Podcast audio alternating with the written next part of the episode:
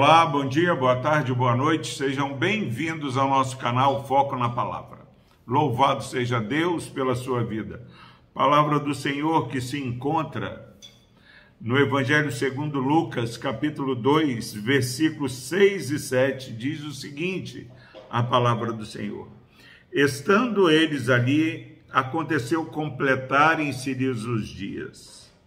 E ela deu à luz o seu filho primogênito, enfaixou-o e o deitou numa manjedoura, porque não havia lugar para eles na hospedaria.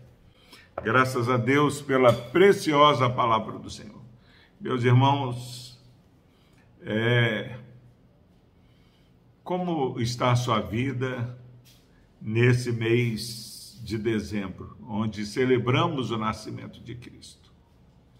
Quantas coisas têm faltado na sua casa, quantas incertezas e insegurança. Nós estamos aí comemorando o nascimento de Cristo. Ao olharmos para o nascimento de Cristo, não tem um acontecimento que não traga para nós alguma lição. Eu amo esse texto que acabamos de ler, porque... É, cento e cinquenta quilômetros os pais de Jesus têm que andar, para que a profecia de Miquéias acontecesse, para que Jesus nascesse em Belém da Judéia. E quando o texto diz que Maria chega em Belém, no CEP onde Jesus já havia sido profetizado que ele nasceria, completa os dias da gravidez de Maria. E ela dá à luz ao filho primogênito. E ela deu à luz o seu filho primogênito. Quantas pessoas até hoje ainda dizem que Jesus não, Maria não teve outros filhos. Aqui o texto é claro, ela deu à luz ao seu filho primogênito. Ela se preservou até que Jesus nascesse. Ela não teve relacionamento com José. Foi obra do Espírito Santo o nascimento. Jesus nasce de uma virgem e em Belém ela dá à luz ao seu filho primogênito, que é Jesus Cristo. Nós estávamos falando sobre, muitas vezes, estarmos insatisfeitos com alguma carência. Maria, ela enfaixa e deita o seu filho Jesus numa manjedoura, onde os animais se alimentavam. Um coxo, talvez. E o texto diz que ela só está ali, colocando seu filho na manjedoura, porque não havia lugar para eles na hospedaria. Eu e você precisamos aprender a sermos resilientes. Maria podia ficar insatisfeita, revoltada. Ah, não é digno meu filho não nascer num lugar decente. Quantas pessoas, quando estão para dar luz, esperando o nascimento de uma criança, gastam o que não tem para fazer o melhor quarto, o melhor berço, mas Maria, ela mais uma vez demonstra a humildade dela, é, colocando o seu filho, o Salvador da humanidade, numa manjedoura, porque não havia lugar para eles na hospedaria. Como eu amo a dinâmica do reino.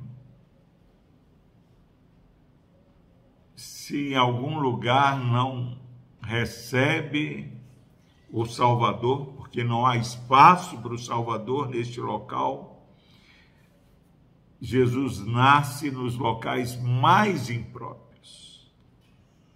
Às vezes, você já teve uma experiência como a que eu vou dizer. Você passa muitos anos longe de alguém que era indigno e sem que você perceba, daí a um tempo, quando você encontra esse alguém, por mais louco que ele possa ter sido no passado, Jesus nasceu no coração dele. Celebrar o nascimento de Cristo é celebrar o nascimento de Cristo nos lugares mais improváveis. É uma palavra de esperança, é uma palavra de alento ao nosso coração. Às vezes a gente tem um ente querido, um filho, uma esposa, uma filha, um esposo, que ainda não são crentes em Jesus Cristo. Mas se Jesus nasce numa estrebaria, se Jesus nasce é, é, numa manjedoura, porque na hospedaria não, não tinha lugar para ele, Jesus continua nascendo nos lugares mais indignos. Na verdade, é a palavra do Senhor que Jesus veio buscar e salvar aqueles que haviam se perdido. Creia nesse nascimento humilde de Cristo e saiba que Jesus continua nascendo nos lugares mais improváveis. Tenha fé, meu irmão, minha irmã. Graças a Deus, ó Pai, graças a Deus, porque indiferente de merecimento, indiferente de status, indiferente de pompa, Jesus nasceu em Belém numa estrebaria, numa manjedoura.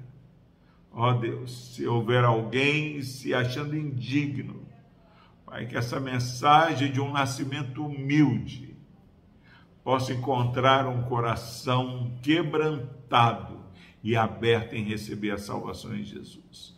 No nome de Jesus nós oramos. Amém.